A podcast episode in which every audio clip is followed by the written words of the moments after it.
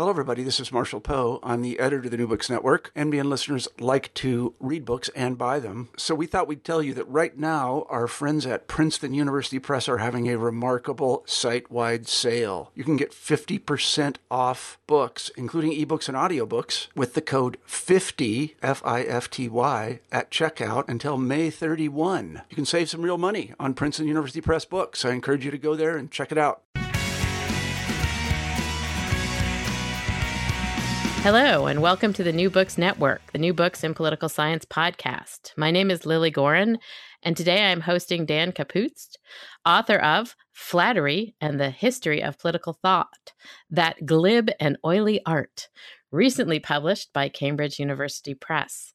The cover of Dan's book should be enough to drive interested listeners to get a hold of it, since the image is quite entertaining and rather apt, given the content of the book.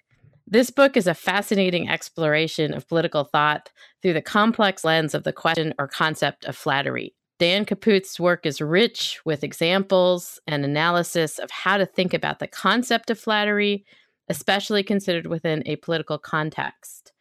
While he traces discussions of the use of flattery and its problematic nature through a wide variety of political texts, authors, and time periods. The book begins by posing the question as to why flattery is a worrisome political phenomenon, while also asking the reader to consider Dan's basketball capacities, um, and concludes with a brief exploration of the contemporary political dynamic in the United States on the eve of the 2016 election. But between these bookends, Dan takes the reader through an extended exploration of works by Cicero, Adam Smith, Machiavelli, the Federalists, and others who indeed wrestle with the idea of flattery in the public sphere while also within the context of political friendship and personal relations. But I will let Dan explain that more as we chat. First, though, I'd like to have Dan Kapust tell us a little bit about himself and how he came to this particular project. Hi, Dan. Good morning. Uh, yes, yeah, so I'm Dan Kapust. I am a professor in the political science department at UW Madison.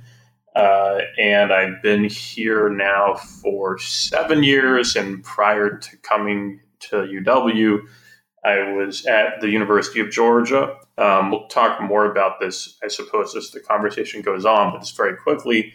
Um, most of my research interests are in the history of political thought, really beginning with Roman antiquity, then the early modern period, and then into the 18th and somewhat into the 19th century. Uh, and then I've got sort of substantive or thematic interests in republicanism and rhetoric, uh, and uh, lately empire and democratic theory. Um, but so the question I think was how I got interested in flattery um, in the first place, right?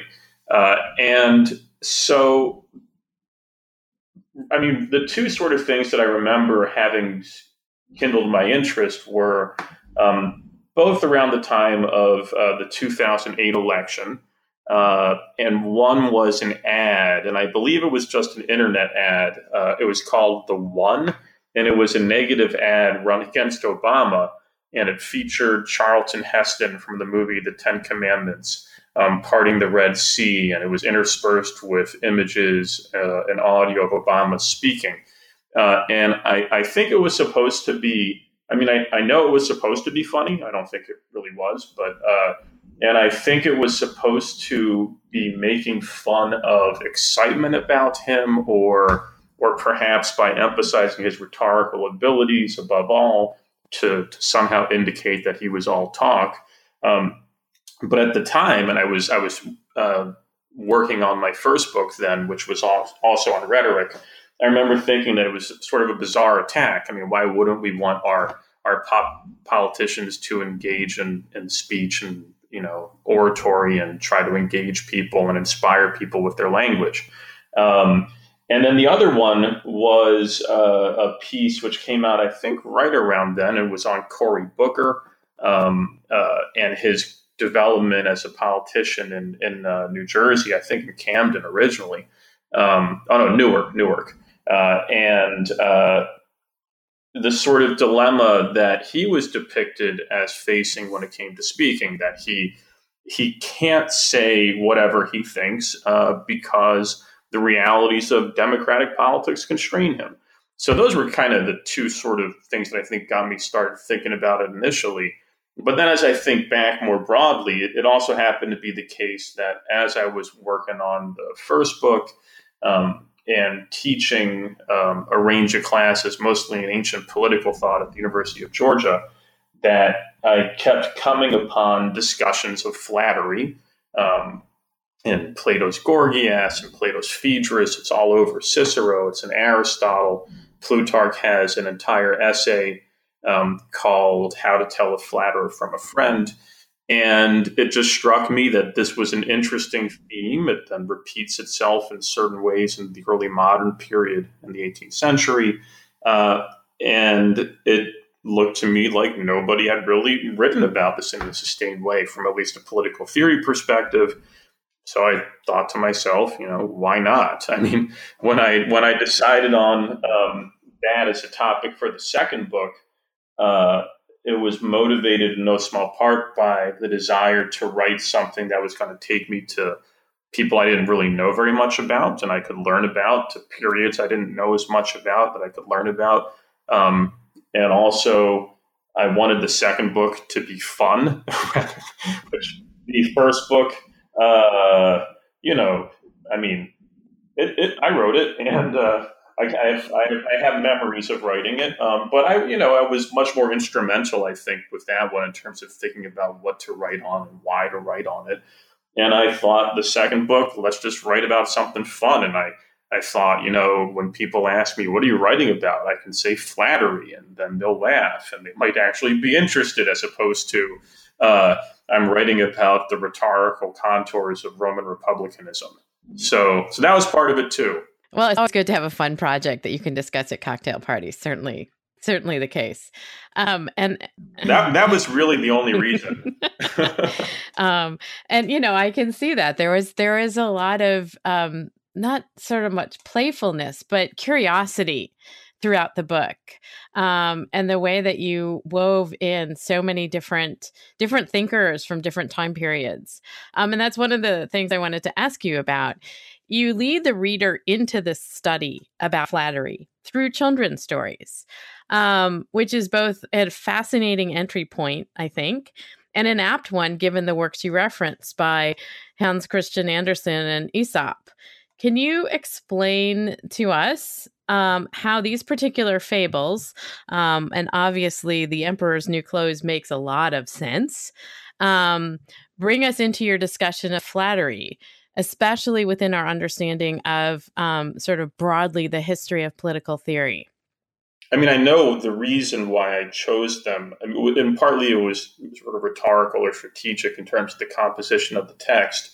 Um, what I was trying to do, and I don't come out and say it, is to show that we've always been thinking about flattery in different ways. And in fact, uh, in some of these apparently innocuous stories, which we now call, you know, children's stories, um, it's there. So the fox and the raven, and then um, the emperor's new clothing. So that was part of it. Uh, and then part of it, too, again, I don't come out and state this per se, but part of it was to try to show that um, we inhabit a a tradition, being broadly defined. I'm not right, hopefully rigifying the concept of tradition, but a tradition broadly defined in which we've always been telling stories like this. We've always been thinking about and sort of um, depicting this to ourselves. And, and so that was the other reason, um, this kind of strategically or in terms of composition, but why these two um, in particular I, I mean, I wanted to incorporate more non-philosophical texts, non-treatises, non-dialogues. Um, and as I sat down and thought about it and thought about the books that I read as a child, um, the, these were there, right? The Fox and the Raven. I, I, can remember I had a book of Aesop's fables um, with, I think, a red cover. I have no idea where it is. I mean, my parents have moved so many times, and I mean, I don't know what I did with it. Uh, and then certainly the the emperor's new clothes, right? That um, the idea that somebody could be so vain uh, and and thus so susceptible to manipulation and flattery that they can just do, do nonsensical things, and that the people on whom this individual is relying for counsel um, are so terrified, basically, of losing their position that they'll just go along with it.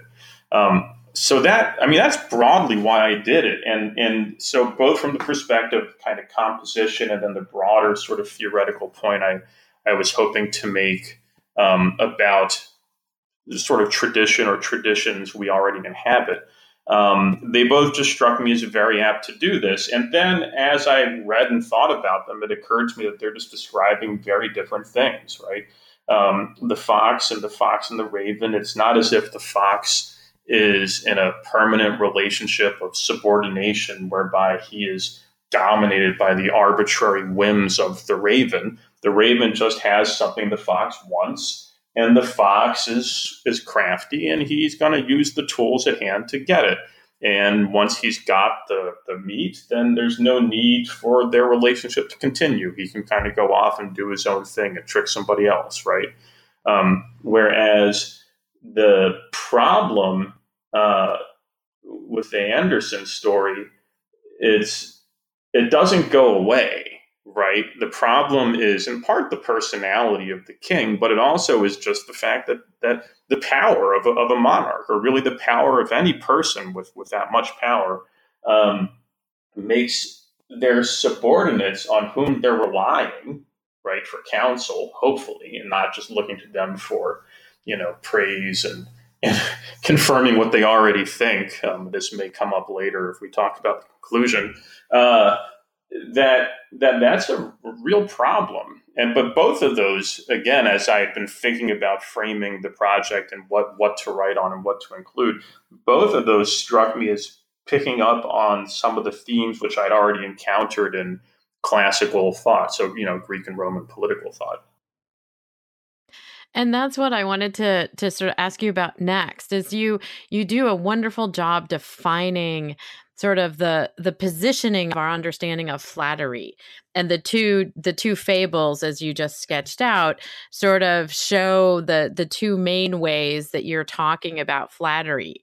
Can you explain to us how to think about these con- this concept and the way that you tease out our understandings of flattery? Uh yeah. So I mean, I use, I generally will use the language moralistic right, to describe one, which is associated with Aesop, and the other one, um, which is associated with Andersen. I'll sometimes call it strategic, or I'll sometimes call it, um, you know, dependent. And um, but really, what captures that one is is weapons of the weak, right? Jim Scott's um, uh, concept. Well, I mean, he wrote a book with the title, but then it's a concept that travels across and um, before I go on, I should just note that somebody who really helped crystallize my thinking on this is my colleague, um, who's now in Brazil, uh, Jimmy Klausen, because this was the literature and the sort of approach to political theorizing that he he knew a lot more about, and he was um, immensely helpful to me. I remember this quite vividly uh, as he read my introduction. So, I mean, I really owe Jimmy a, a very special thanks. Um, but yeah, so it seems to me that there's sort of two ways of thinking about how we can understand flattery from a political and moral perspective or a political and ethical perspective. Um, the first, and it seems to me the dominant one, is what I call the moralistic. This is what we find in the Gorgias. This is what we find in Plato's Phaedrus. We find this in Plato's Republic. We find this in the Nicomachean Ethics, we find it in the politics of Aristotle, we find it in Cicero, Plutarch, and it's this idea that broadly speaking, um, the flatterer has a particularly um, bad kind of character, right? Uh, Plutarch uh, likens the flatterer to a chameleon, but he's because he says, like the chameleon, he can imitate every color but white, which strikes. I, I don't think that's true. I mean, I've seen chameleons turn white at the zoo, so that can't be right. But I mean, it's a good metaphor, um, and uh, and so it's this idea. This is somebody who um, sort of purposively engages in a kind of manipulative deception um, and targets uh, powerful people in particular. Um, and so it seems to me that you sort of see this when you look at well, where do we think flattery is going to emerge and why? If you look at the, the broad array of ancient texts, one answer is going to be tyranny and monarchy, but it becomes tyranny in essence, in part through flattery. And the other is democracy, right? So, um, why is it the case, and we see this in Cicero, Plato, Aristotle, that we would expect there to be flattery in a monarchic regime or, or a tyrannical regime, the sort of perversion of monarchy? monarchs are really powerful and they've got stuff, right? And so Cicero in the Tusculan Disputations, he tells the story of the sword of Damocles. Um, uh, this is a story about uh, Dionysus, and Damocles is one of his flatterers, and he he makes this offhand remark that, man, I, I kind of like to be you, Dionysus. And he says, really? And he puts him in a chair with all the good things in the world in front of him that he could ever want. And he hangs the sword over his head with, you know, hung by the hair of a horse, right, or a very fine string. Um, and that's what my life is like, says Dionysus. Now, that one's interesting because Dionysus knows what's going on, right? Often you get the idea that someone who's flattered, this is again an antiquity in the moralistic perspective, someone who's flattered is so hoodwinked that they don't even know what's going on. Or you, you see, I mean, I don't talk much about Tacitus in this book, but Tacitus describes Sejanus, um, who's a sort of, uh, he's an official, a general, kind of a courtier of the Emperor Tiberius. Um, and he insinuates himself so effectively that Tiberius has no idea what's going on. Um, this is this is a, why I come back to the play Sejanus's Court, the Ben Jonson play in the Hobbes chapter. So anyway, that's one broad understanding of flattery, um, and it's deeply moralistic in, in the sense of, of there's a, a, very clear moral disapprobation attached to the person of the flatterer and the sort of character or characteristics that he or she embodies, right? Um, and then as I had thought about that and was thinking about it and had read Andersen and started reading more Jim Scott and, and looking at Invisible Man and some of these other sources, uh, it also struck me as very much incomplete, right? So um, the very term servility comes from the Latin term for a slave. And why is it slavish in a sort of pejorative sense to flatter? Well, one perspective, which I just outlined, is because you're you're the chameleon. You can't imitate white. But to me, it also seems just as plausible, and in fact, I more plausible to say, well, what else are you going to do in a situation in which you are utterly dominated and you really don't have a lot of recourse? I mean, you do, but it's costly, it's risky, you know. So, what in the course of your daily existence can you do to try to control or minimize the harmful effects of arbitrary power? One answer is flattery, right? And so this is this old archetype. Like I don't talk about Plautus, the Roman playwright, but you see it in him. Um, this comes up in the Republican scholarship on on why we would flatter those with dominating power, right? Um, and that to me is also quite intuitive. And in fact, I, I'm I'm sympathetic to somebody in that situation. What choice do they have, right? Um, and then as I started reading more Jim Scott and and uh, about ancient slavery and so forth, this is a weapon of the weak. Um, and it's not just that it can help to sort of minimize or mitigate the effects of arbitrary power. It it can actually be a fairly within constraints, a fairly effective way of exercising one's own agency, right? Um, and and so those are the sort of two broad contours that I that I came to, or that I that I've sort of had in mind as I wrote the book. And and I think that the the secondary or the second um, de- definition that you present to us is one that we most most of us use on a daily basis, or we encounter it, um, and and we are participatory in it in a lot of ways that we may not be in the first definitional sort of construction.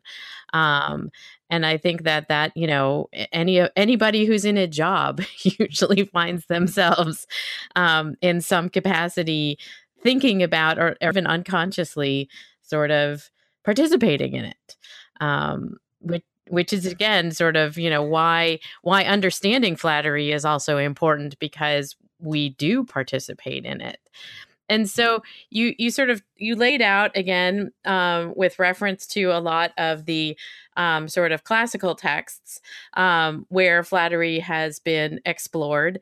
Um, but you also acknowledge in the book that you are paying a little bit more attention to where it comes up um, in classical Roman text, in part because it is uh, an area where you are particularly an expert, but also because many have already paid attention to the way that the Greek, classical Greek texts encountered and talked about um, flattery.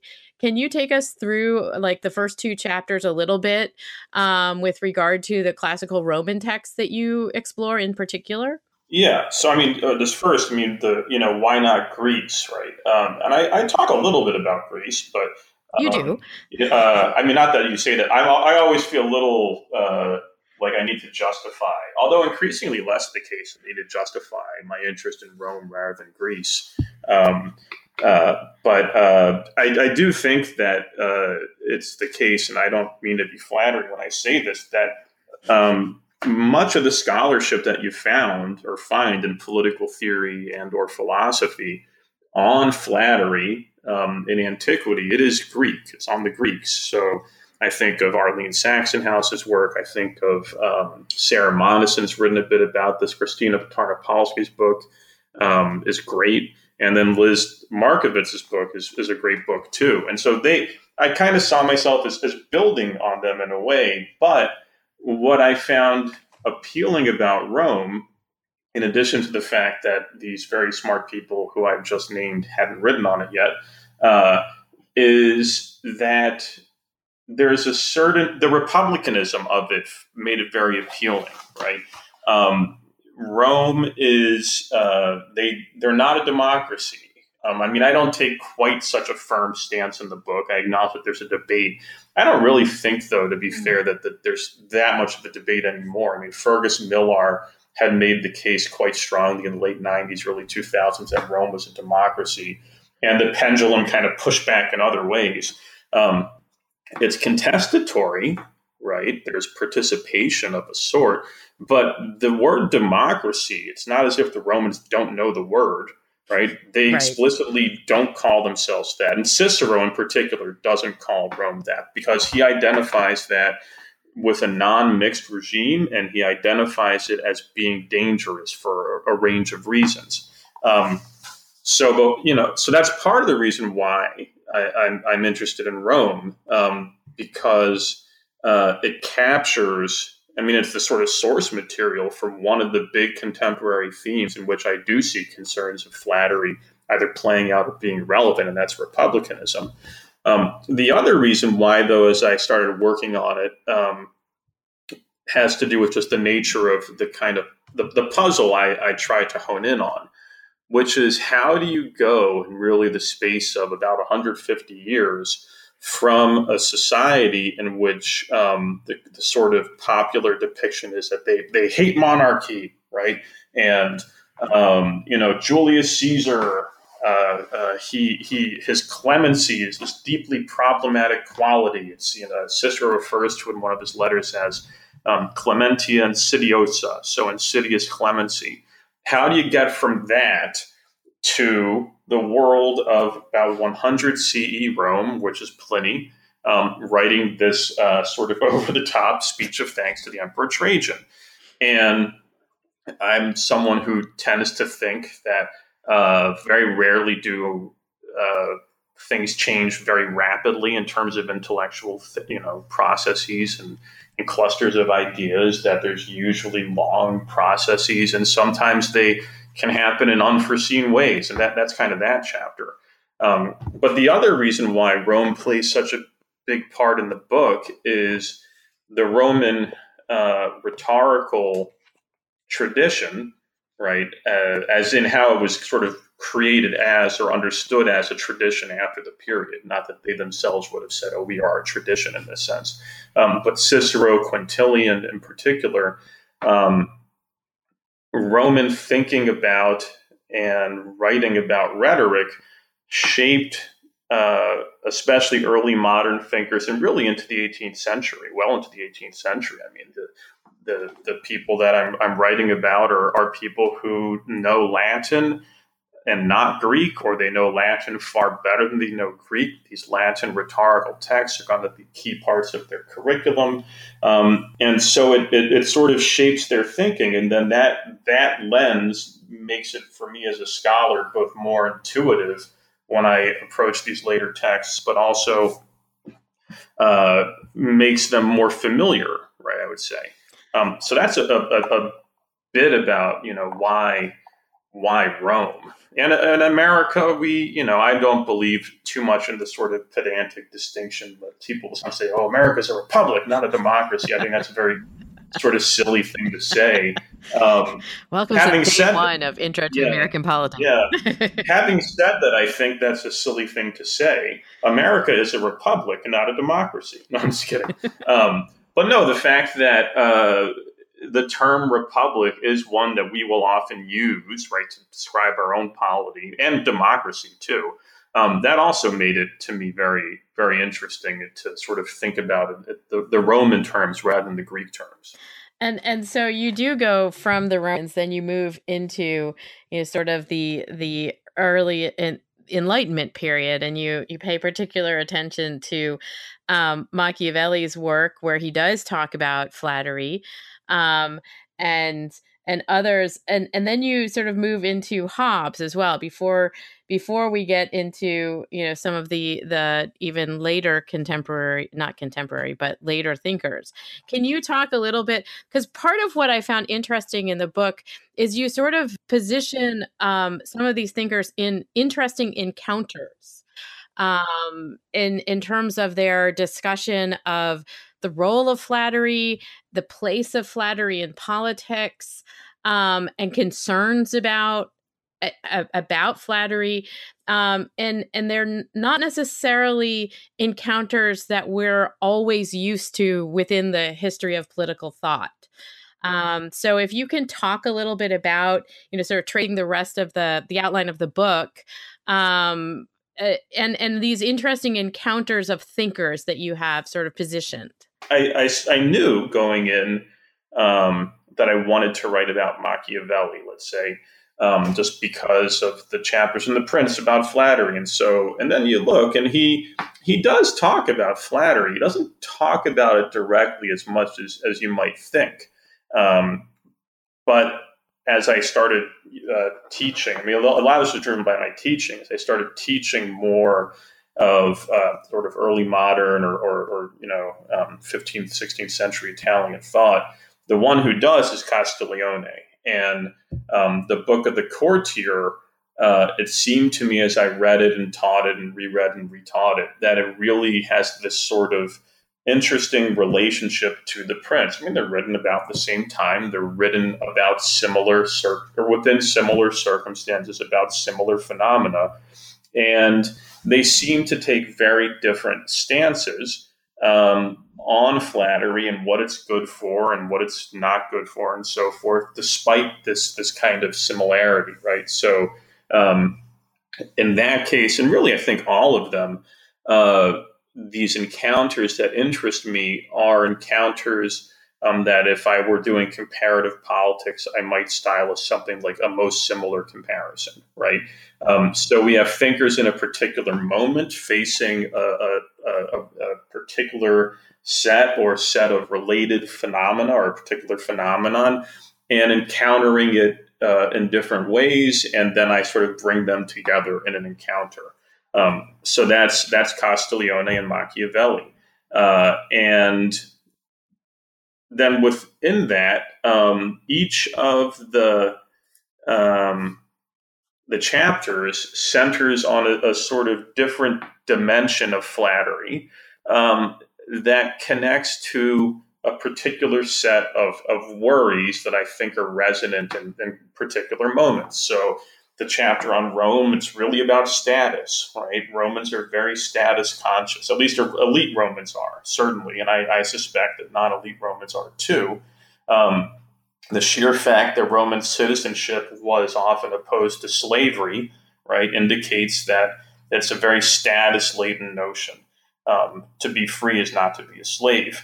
Um, whereas Castiglione and, and Machiavelli, um, it seemed to me a lot more about style, right? In the sense that uh, is really writing about how, I mean, to put it, well, I'm not really exaggerating. How do you make the prince fall in love with you, right? Um, how do you make yourself so appealing um, and be seemingly effortless in doing so that uh, you are in the position by the time you come to book four of the courtier that you can tell the prince what or uh, or I mean to be fair to Castiglione, we have elite women in the book too, right? Um, the prince or whatever sort of uh, regal authority you're encountering, um, how can you tell that person what they need to hear, but what they probably don't want to hear, and what nobody else is probably going to tell them, um, because they're going to get angry at you, and you make them fall in love with you right? That's that's it. You're so good at every single thing you do. You're effortless in doing so. You're this deeply attractive figure, um, and as a result, you're you're primed to um, give them advice. Whereas my, you know, Machiavelli would say, well, that's that's precisely the kind of speech and behavior um, that you should distrust, right? And there, the the link that really made this clear was that Machiavelli in the dedicatory letter to the prince, the famous one to Lorenzo, uh, he explicitly of he states that he will explicitly avoid using a range of rhetorical tactics, mostly involving the term ornament, um, that are central to Castiglione. So that I mean that's one. The Hobbes, there was as I started reading more 17th century and late 16th century English literature, um, what you find is that people are thinking about flattery a lot. I mean, partially this comes out of the mirror genre, right? Machiavelli, whether you call it participating in or subverting, it's certainly the, the prince is mirror like at a minimum.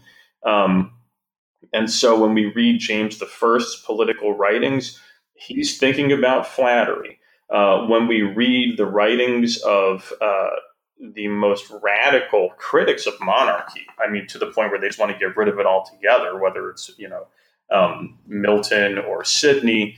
Uh, they're also thinking about flattery. And, and James the First is, um, uh, it's less direct, I suppose, with him. I guess people debate this about both Sejanus, the, the Jonson play, and, and Lear, you know, Shakespeare's King Lear. Um, certainly by the end, the Duke of Buckingham is perceived of as being sort of the archetypical courtier, right? The, the worrisome courtier. And then Charles First um, is sometimes depicted as having been seduced by bad counselors or, or seduced by figures at court to make bad decisions. So this language of flattery and, and seduction and court and the corruptions of court it seemed to me very current in uh, the period, right? Very common, I should say. And putting Hobbes in conversation with these other, especially English sources, uh, to me highlights the distinctiveness. And I mean, it's very Hobbesian. I mean, Hobbes has these very odd arguments he makes about all sorts of things in which you can, you know, I mean, his religion arguments, virtually everything he says in part three or four, parts three and four of Leviathan are things that somebody somewhere said in writing in 17th century England. He just combines them all in this crazy thing. Um, but his defense of monarchy, given these worries about flattery, given these worries about manipulation and rhetoric, um, it struck me as this kind of typically ingenious and probably wrong, but ingenious defense that Hobbes has of monarchy. And and so whereas someone like Milton or Sidney, you see this in Lear, right? Is, is Lear simply aged? Um, or is it his character that's the problem? Um, but that there's the feelings and, and sentiments of Lear, the person, are at odds with the duties that he has to carry out as Lear the king. Um, this is there in Sejanus, His Fall by Jonson. And Hobbes basically says, well, actually, the good thing about monarchy is that it's just one person, right? So that the natural person of the king, you're a natural person, Lilly, I'm a natural person, I would say, um, is identical to the artificial person of the sovereign. And that is never the case in any other system. And because of that, actually, monarchy is your best bet. And there's a logic to it. And I, I mean, you know, I suppose it makes sense. I think it's wrong. Um, but that that sort of comparison is what interested me. Um, same with uh, Mandeville and Smith. I mean, you know, we know that Smith read Mandeville. He writes about him in that letter to the uh, what the Edinburgh Journal, right, or the Edinburgh Review, rather. Very short-lived, and uh, he alludes to him all over the theory of moral sentiments. He references him directly. It's always seemed to me that the very first sentences of the theory of moral sentiments are a response to um, uh, Mandeville's essay, "The Enquiry into the Origins of Moral Virtue," um, and and he holds Mandeville out for special scorn and theory of moral sentiments. And there was just trying to think about why. Again, here we have Mandeville writing, you know, late, well, early 18th century, seemingly valorizing this emergent commercial power that is England or the United Kingdom. Um, and people have critiqued that, like Brandon Turner at Clemson um, who he may listen to this. What's up, Brandon? Um, but Brandon Turner at Clemson has critiqued this kind of reading of, of Mandeville, um, and I think rightly. Uh, but then Smith, writing at the end of the 18th century, is often depicted as, and I think very much incorrectly, simply celebrating right commercial society. I mean, mu- much recent Smith scholarship has shown that he is not. It's far from a sort of uncritical celebration, right? You think of, of Ryan Hanley's work or um, Griswold's work or Phillipson's book or my colleague Michelle Schwarze's work. I mean, that's just not Smith. But again, similar in various ways, right? They're both writing in English. They're both writing in and about commercial society in various ways. And then they just come to very different conclusions. Um, Federalist, Anti Federalist, that's the, the last substantive chapter. Um, there initially, I mean, so as I taught the Federalist papers and started teaching the Anti Federalist papers, um, you notice very quickly Federalist 1. I mean, the language of obsequious court, that's there in Federalist 1. There's an argument um, that has been made, especially by uh, blanking on Jeffrey Tulis, the rhetorical presidency, that that the Constitution is a sort of anti-demagogic machine, right? That's what it's set up for. And Jim Ceaser kind of argues this as well. Um, and and then as you start sort of digging into it, you see that the, they just call each other flatterers all the time. I mean, not all the time. They called each other all kinds of things. But both the Federalists and the Anti-Federalists call each other flatterers. They both will use language of seduction or coloration or these these terms that come out of the rhetorical tradition to describe each other.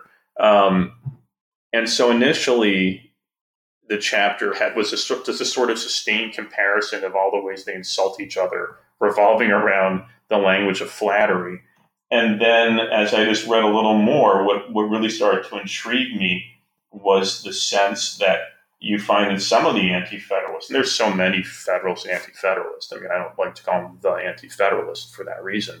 Um, but what you see is the sense that the federalists are really trying to hoodwink people, right? That they're they're it's a bait and switch. Um, they offer they, they they appeal to this sense of resentment or or humiliation um, at the hands of Europe and they promise them self respect and empire, right? But in return, they're just going to ask you for your liberty, right? And mm-hmm. and uh, and that was kind of where that that took me. And I mean that that was really sharp. And when I read Sheldon Wolin's essay, "Tending and Intending," which is in a, a volume on the bicentennial of the Constitution. Um, but again, that was one in which I, I sort of found myself not going full anti-federalist because as, as one of my a friend of mine who's a historian at the University of Kentucky said, you you have to tend the thing you intend, and then you intend tending. I mean, she thought it was sort of a, ridiculous, uh, you know, dichotomy, and I think she's right. Um, but I, I think the danger is certainly there, and why they found it a danger is worth sort of revisiting. and that I mean, well, this will probably goes to the last chapter, but one of my colleagues, um, when he read that chapter, he has a sort of side interest in American political thought. He said that Hamilton is just trying to make America great again, right? And I thought, oh my God, oh my God, you're right. what, what, have I done? Uh, and, um, but, but, you know, well, we, will talk about that last chapter, but that's when I sort of realized, and this was when he, he was going to be the nominees before he won. Um, you know, I wrestled with after he won, should I just rewrite the whole book? and uh, and I said, "Oh man, I'll just no, never finish." Stop at some point. Never finish. Um, um, yeah, and I, I mean, I, I I try to justify why I did that, you know, and because yeah. as I was doing copy edits, he won. Uh, when I was writing the last chapter to send it out, he was, uh, um, you know, he was not likely to win according to 538. Well, there there was the discussion of of probability at 538 also with regard to their projections. Um, but in terms of you know sort of what starts to come up as, as well in the more contemporary works that you're looking at in the federalists and the anti-federalists is also this question of demagoguery and how that connects with the sort of political concept of flattery um, and and can you talk a little bit about that, particularly as you you know you sort of moved into that the last the concluding chapter, which is about the 2016 election, um, and suddenly the word demagogue was you know in our vocabulary again not just those of us who've read the federalist papers on occasion um, and and sort of how how does that fit into the analysis of flattery? Yeah so I mean, that's one I, I really wrestled with. I mean, the, the question I found myself asking, uh, I mean, again, at that moment, right? This isn't this isn't written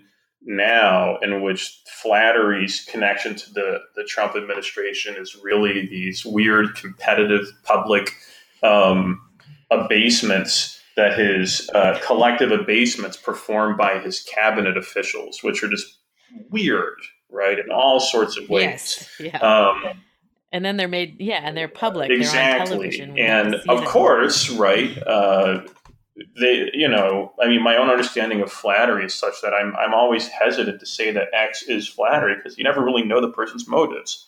Um, and uh, in some instances, what seems to be flattery may be a response to a particular dilemma in which that person finds themselves. The fact that it's done in public, I think, is striking um, this is something which, regardless of which group of you know broad ideological camp um, of writers you're reading in the late 18th century in America, I think they would all find very concerning.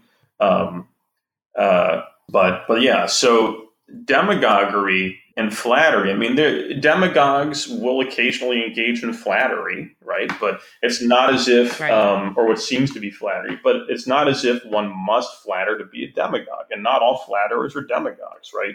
Um, some of them are, are, are the people who Cicero describes, they or, or really Plautus, I would say, describes. They show up at your house when you have a dinner party.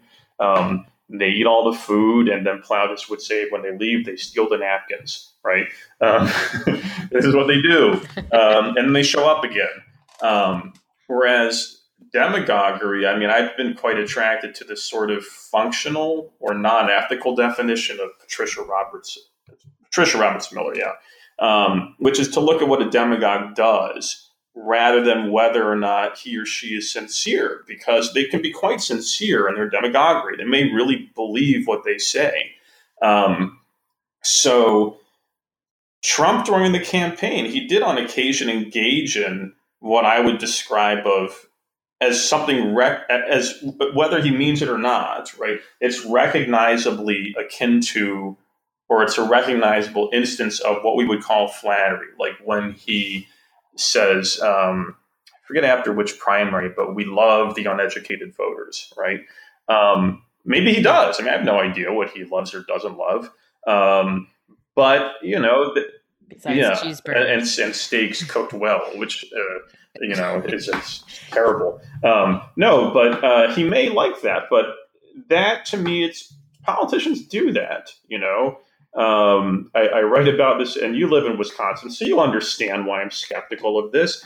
You've been to Iowa. I mean, come on, come on, right? This isn't it. It's fine. It's it's if you know it's it's fine. But every time they have the caucus, you get these pay-ins to Iowa. And we all know that Wisconsin's vastly better than Iowa. I mean, this isn't some, this isn't a. Oh gosh, we're going to lose all kinds of listeners in Iowa now. no, but of course, you know, if if this were in writing, I'd have a little smiley face emoji. But no, I mean, Iowa's lovely. I've got a close friend in Dubuque. I love going there. But I mean, this is just what politicians do, right? They flatter. And yeah, course, Mandeville says the more general the flattery is, the the sort of harder it is to sort of pinpoint, right? And we, we expect that. So that didn't really worry me. Um, where I think you really do see flattery um, coming up is is more in the public behavior of very, very powerful people um, engaging in this sort of obsequious display in public. Now, why might you do that? The really worrisome answer, it seems to me, is uh, because, again, we don't know. I think we won't know until they write their tell-all book, and even then, people always will, you know, manipulate and conceal. But the worrisome answer is they feel constrained to do so, right? That either right. that the presidency qua office is so powerful that the subordinates of the president feel themselves constrained to flatter because of uh, power asymmetries. Or even more worrying is that, leaving that aside, they feel constrained to do so in his case. Now, I didn't, again, I didn't want to write about, well, I actually, he hadn't won yet, so I hadn't even thought of it. But um, I'm reluctant to to just simply say, it's that Trump is this, you know, aberrant figure, utterly different, you know, utterly separate from the, the entirety of the American political. Tr- I mean, what people will do. Um, I can't get in the head of you know Steve Mnuchin or, or Mike Pence and why are you doing this? But I I do find it worrisome. I'm I'm I, it may be the case that I have sort of rosy colored glasses in my own political predilections make me think of Obama in a better light than he actually existed. And, and again, that's part of the reason why I'm reluctant to really go too far in this. Um, but I don't remember, and and maybe I'm just wrong. I don't remember public cabinet meetings starting out with the 20 minute "Who loves me more" competition. What that does remind me of is King Lear, uh, and I right, particularly yeah, I don't like one, that. Yes. That's bad news. But I mean, what better way on the flip side to show your loyalty and to show your trustworthiness than to humiliate yourself in public, right? I mean, really, well, this guy right. must really want to work for me if he's willing to do this in public. So bring it on. And then you can't opt out in that situation either, right? You can't be the one guy who says, eh, you're okay. you're fine. Re- yeah. And we know what happened yeah, to Cordelia yeah, I mean, also. Um, so, but yeah, I mean, demagoguery to me, the the, the archetype um, in antiquity. I mean, there's many, but the one that you can really think of is uh, uh, um, Cleon in, in Thucydides, his speech with Diodotus. Uh, yep. Their debate rather with Diodotus, which is sort of retold by Sallust, or with Catiline. And there's something flattering, I suppose, about his anti-intellectualism if one perceives oneself to have been spoken down to or or shown contempt by intellectuals, right? That's basically Cleon says, you know, don't listen to these these pointy eggheads, you know, telling you what to do. Anger, yeah, right. And and people have written about the trope of resentment. My one of my colleagues uh, has got a fantastic book on this. Um, and one of the narratives one heard after the election which I'm I mean, it, it seems to be borne out, at least with interviews and stuff. Who knows how true this is? Um, is that part of what Trump tapped into, which is what populists will often, but not always, tap into, is a sort of anti-elitism. Um, and right. and there is something I think pleasing about that. I don't want to necessarily say it's flattering, Right? It, it can be flattering. Does he mean it? Does he not mean it? Is he causing people to do what they would otherwise not do? Um, perhaps, but there is something appealing about that kind of anti-elitism. Um, and uh, what makes me pause, though, is that uh, it, seems to me that Bernie Sanders is anti-elitism, right? Because he's a sort of populist too. Um, his what I what appeals to me more about his is that he punches up as opposed to punching down. Yeah. Yeah. So if it's the case that um, the voiceless masses have been victimized by unaccountable elites and structures of power, it's more intuitive to me that one should punch upward at those elites rather than downward at those who are marginalized. But uh, that that to me is the demagogic impulse. Well, I mean, it's also part of what Trump was arguing, and when he was campaigning, at least, was about draining the swamp, which is a form of punching up. Um, but his administration perhaps has not has not quite fulfilled the drain the swamp aspect of the campaign promise. Um, and I think that's part of what we've been seeing, particularly of late, with regard to um, people buying first class and and very expensive dining room sets and and so forth. Um, yeah. No, you're right. And to be fair, I mean, the, the, the drain the swamp was it, it, was that was very anti-establishment. I think that was the idea of it. Um, it's just for me that that coexisted with um, the opening salvo against this um, imagined army of, of Mexicans, immigrants who are going to commit sexual assault, right? Uh, and um, that's so that's the that's what I meant by you know punching down. But you're right. The other thing that came out in the campaign is uh, the portrayal of himself as beholden to none. That he he is structurally not susceptible to manipulation because of his resources. And that also ties into the the trope of he says what he thinks, right? Um, which is another kind of independence. Yes, and and again, it sort of is a is an interesting comparative with regard to the question of flattery that that he is a frank speaker because he is in fact not flattering he is not trying to ingratiate himself with political elites or those who are politically correct, as he sort of indicted the terminology during the campaign. Um, but I wanted to ask you another question that's not as much the center of the book, but kind of, I want it kind of dances on the edges. Um, and that's this sort of role with regard to flattery as you discuss it um, and friendship as it sort of is woven somewhat through some of the the texts and thinkers that you that you sort of posit within the book itself that that there is you know sort of a, a tension possibly. Um and and all of these thinkers also have often something to say about friendship and political friendship in particular. Um can you speak to that a little bit?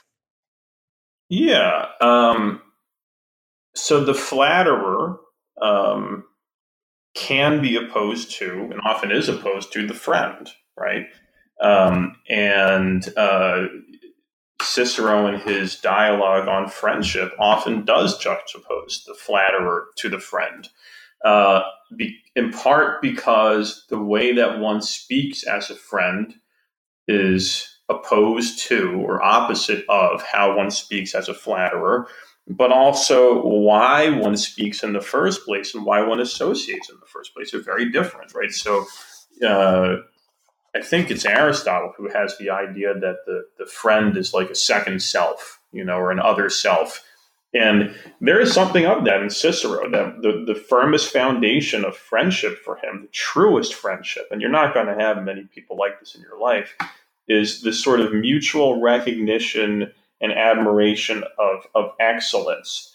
Um, now, the flatterer, by contrast, is somebody who uh, see, either seeks out someone to get stuff from and, and sort of feigns friendship, is a false friend, pretends to be a friend in order to get it.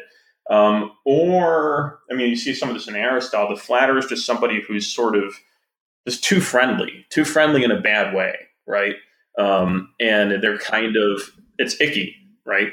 Um, and so that I mean that's there. But the other thing that I think struck me is just very interesting, personally at least, as I read it, was it's a it's a very recognizable impulse, right? Um, there there uh, was a, I think it was a Starburst or yeah, it was a Starburst commercial. This is how I think in terms of commercials and, and children's books. Um, no, no, it was Kit Kat. It was a Kit Kat one uh, in which uh, a teenage boy uh, was going to pick up his date, if I recall correctly, at, at her house, and um, he he just happened to have a Kit Kat in his hands, and she came down the steps in her dress, and it's very you know it's typically it's advertising, so it's, it's sexist, of course, and um, uh, and she comes down and she doesn't look great, and uh, to him at least, and so how and I think the language was need a moment. And so he shoves the Kit Kat in his mouth to think of something to say, right? And, um, and, uh, but that kind of captures something I think, I mean, more broadly about the dilemma of friendship is that when your friend is about to do something you disagree with, or has done something you disagree with, or you want to advise him or her to do something, you, you face a real dilemma. Um, even your closest friends, excessive frankness, right, or rather, I would say tactlessness, comes with a real cost, and you're you're faced with the desire to, on the one hand, preserve the relationship, on the other hand, help your friend. Um, on the other hand, you know, be true to your own principles in this instance, and it's just not easy to do, right? Um, uh, you you alluded earlier, I think, to the sort of dilemma we find ourselves in in just the professional world, right? Um, I mean, if you're an academic, right, you start out as an assistant professor. If you're, you know, I mean, if you're that, if that's your starting job, you're quite fortunate, right? Many of us start out in visiting positions or postdocs, which are perfectly. It's not as if this is undesirable. These are great things to get, you know. Um, but you're you're reminded, I think, of the precariousness of your situation very frequently right? Uh, I remember the the sheer terror I, I, lived in at the University of Georgia. And this is not an indictment of my colleagues who were perfectly lovely people because none of them were from Iowa, right? No, they were. No, I'm kidding again. Close. I love Iowa. Right? It's just it's just there. Yeah, you're really it's, working it's, on a yeah, thing all yeah, over Iowa. It's just there, and and I'm from Wisconsin. It's the narcissism of, of small differences, right? Um, but uh, they were lovely people. But it was this sort of what Adam Smith calls the awful futurity of you know he's talking about death, but to me it was the awful futurity if the vote doesn't go as I think. So does that mean that I flattered them? No, but it does mean that I wanted very much to be on friendly relations with them. Does that mean that my friendly relations with them were, were artificial or contrived or or in, you know not genuine? The answer I think is no. But it's it's a dilemma in which we we find ourselves, right? Uh, and and that was something that some of the some of the writers are very attuned to, um, and some are not. Uh, the, the, these overtly, deeply moralistic accounts, I mean, they're very unsympathetic to that. Um, whereas uh, in their own ways, Machiavelli and Castiglione really recognize the dilemmas you find yourself in, setting aside power asymmetries, um, but just existing as we do in, in networks of these deep affective um, bonds, and you're balancing so many things right in your interactions. Um, I think Adam Smith gets that very well too, and, and that was something that I, I just found myself really being struck by as I wrote this and thought about my own existence, right? And the other thing was, uh, well, I mean, you know, I talk about my kid a little bit in the book, but it, kids are honest, right? I mean, they say what they think. Um, and and I, it, it's funny to me how much of my life and my interaction with my son as he's become increasingly, he's very verbal, he talks all the time. Um, you know, teaching him to be polite, which, you know, Rousseau would say is to be a liar, right? to be disingenuous and, and this corrupt, this corrupt member of society, you know. Uh, and sure, fine, there's a truth to that, that I am teaching to conceal, but there's a reason why, right? Again, um, uh, we live in this this web of, of, of affect, and just saying whatever you think, whenever you think it, um, however you want to, strikes me as a very um, in a, not just inappropriate, but but worrisome behavior. Well, it's it's it also, you know, it doesn't necessarily think about the context, right? In which we all as you say, I mean, it's an affective web in which we live, but it's also the you know, we have we have relationships with people. um and there there are many dimensions. um and and again, you know, I, and, and you do say this a lot throughout the book, which I thought you know helped me to think about flattery in context was the idea of this power asymmetry um, and so many times and places and ways um, that you know it's not just you it's your family right? Um, it's not just you it's your colleagues um, it's your students if we're academics or you know who's in the workplace with you um, that all of those have these asymmetries that may contribute to how we think about what we need to say in a situation or what we may need to do in a situation. Um, that i thought you're you know you're sort of you're tracing this thinking about flattery through many thinkers who try to sort of consider all of those aspects um, that i thought the book was was really fascinating. Um, and of course, you know, given our current political dynamic here and elsewhere, you know, Mr. Putin having recently won his reelection. Um, again, sort of what does what do, what do global politics? How do we understand them in this context as well? Um, but I also wanted to ask you, um, in terms of having completed this book, which you said you wanted to do because it sounded to be uh, like it might be a lot more fun than the first book. Um, what what what are you doing now? uh, so uh, I'm working, or I've begun working on two new projects, um, both of which involve Rome again in, in various ways. One of which also involves rhetoric uh, as does this and as does my first book. So the one one of them, it's a book that'll be really mo- I suppose arguably kind of a book about reception, um, but uh, it's tentatively titled "The Lucretian Moment." Um, or, or, and the subtitle is uh, Lucretius and the Politics of Early Modernity. And there, I'm I've started writing it, and I'm hoping I'll finish it. We'll see. Um, is a book on a set of early modern thinkers who we know read Lucretius and um, just kind of going from there. So then, knowing they read Lucretius, knowing that each of them is for various ways or in various ways um, interesting, um, sometimes shocking, right? One of them is Machiavelli. I don't find him particularly shocking, but I, I know people who do.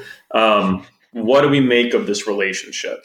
Uh, what does it mean? What does it not mean? And uh, what I'm interested in there is to show that the the relationship between an author and his or her source it's it's never simple. It's never just adoption. It's never just critique. It's it's nuanced. It's contextual. It's it's attentive to all sorts of circumstance, um, and that these thinkers, so the ones that I'm I would like to include, and there's drafts of of really two and a half, or I suppose three of the chapters.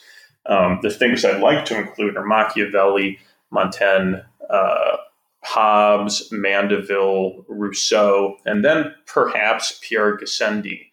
Um, but that that yeah, that's the idea with each of them. We we know that they read Lucretius, some quite extensively.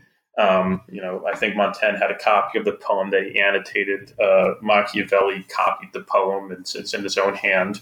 Uh, and then, sort of knowing that, so what, right? Um, uh, uh, David Norbrook, um, he's at uh, I think Oxford in the English department there, uh, has an edited volume that he writes the introduction to on on Lucretius and early modern thought, or Lucretius and the early modern, in which he talks a bit about um, the way in which Machiavelli's knowledge of Lucretius um, has and has not uh, affected the way that political theorists read him. And and for some political theorists, this is the smoking gun. I, I knew I knew he he turned his back on antiquity, this modern lower of sightseeing kind of thing. And um, and some will say, yeah, he read Lucretius. That's why he's so great, you know. Um, but uh, Norbrook's point is Machiavelli shocks you no matter who you think he's read, right? Now, and I, I mean, he, he's a playful writer, and I think he can certainly be shocking. I can, I don't find him myself terribly shocking, but I read a lot of science fiction. Um, uh, but I mean, so that would be that's one of the projects. The other one I've that this one really came out of um, what I I found myself thinking about in finishing the Flattery book and writing the American political thought chapter. Um, uh, the tentative title is The Tragedy of an Imperial Republic. And what I'm interested in there is uh, the fact that many of history's great republics, and in fact, the republics that have been central to the so called Republican revival, were imperial powers. Um, and the ones I have in mind that I'm going to hope to write on are Florence, uh, Rome, um, which is sort of the Ur text, right? Um. Uh, the Dutch Republic, the English Commonwealth, and then late 18th century America, and then maybe the French Republic, the first French Republic. Um, they've been empires. And and you look in the 18th century and there are plenty of people who think that empire and republic are antithetical. Um, so what do we make of this? And what i'm interested in um, is the ways in which these republics tell stories about themselves narratives about peoplehood right? Uh, Rogers Smith has the book stories yeah. of peoplehood i think that's the title. Um, and they tell stories about themselves that legitimize self rule and not being ruled by others. And the linchpin of these stories are their possession of qualities, virtues at the individual and collective level that allow them to be free. And these very qualities also often make them quite successful in warfare and the qualities or the, the, the, things behind the qualities, the ideals that, that are sort of developed and embedded within, or developed by these virtues and embedded within the political system, these wind up being the very things that allow a republic to go forth and deprive another people of the good of self rule. Um, so the tragedy, as I'm as I'm thinking about it, and I haven't gone too far with this, is that the very thing which enables them to be a people, which enables them to be free, which enables them to go forth and conquer, is undermined by its success, right? Um, so that this this sounds like a really substantial. Yeah, that's the problem. They're both really big projects. So um, yeah, this one uh, I'll start with Rome because it's what I know best, I suppose. Um, but it is uh, uh, the, the the chapter on English thought, I think it'll be mostly about Milton, so I can sort of narrow it down that way. The chapter on 18th century America, I I don't particularly want to write about um, sort of overt political text. I want to write about novels and plays and poetry. Um, so I'm reading yeah. right now Mercy yeah. Warren, uh, uh, Otis Warren's uh, massive history of the the Revolution. Um, and she wrote some some plays as well. I think I'm going to read a bunch of her work. Um, and uh, the Dutch Republic, that's the one I'm really going into, and I'm going to just do a lot of learning and reading. I bought the the massive um, Oxford, I think it is, uh, volume, The History of the Dutch Republic, Its Rise and Fall. I mean, that's the topic, it's not the title. And it's, you know, 900 pages, and I'm a third of the way through. And I've, I've uh, you know, and I've got in my notes about 10 things that I think I now need to read. And I'm just going to kind of go in that direction. You know, uh, uh, Skinner and Van Gelderen have written or edited volume. There, there is a lot written on Dutch thought, but it's just totally new to me. Um, so you're right. It's a big it's a big project, um, as is the Lucretius project. But um, I thought, uh, I mean, my thinking going to Flattery was that this will be fun, and I my thinking going into these two is it'll keep me busy.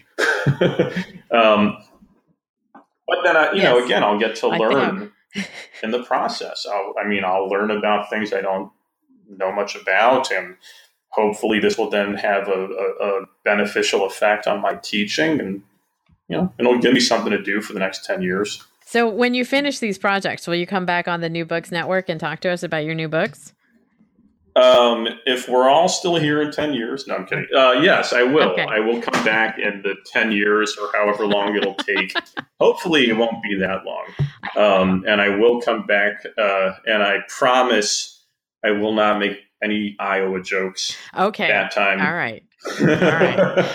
Um, so, so where can somebody get a hold of flattery and the history of political thought beyond beyond our usual, you know, it's a default. our usual suspects. So, um, it is available at Cambridge University Press's website, uh, and um, I had a discount code. I do not have it, you know, to to share right? so I had an audience, but if one were interested, one could email me and I could provide that. But also uh, in Madison itself, there's a great uh, independent bookshop called A Room of One's Own, um, you know, after the title of the wonderful book by Virginia Woolf. And uh, one can, in fact, find the book there as well. Um, so all the usual suspects, but you know, every town I, I hope is going to have the nice independent bookshop um, like a room of one's own where you can go and, and also pick it up. Well, thank you for being with me today, Dan Kapust. And thank you You're welcome, Lilly Goren. talking to us about flattery and the history of political thought, that glib and oily art, um, which is published by Cambridge University Press. You're welcome. Thanks for having me.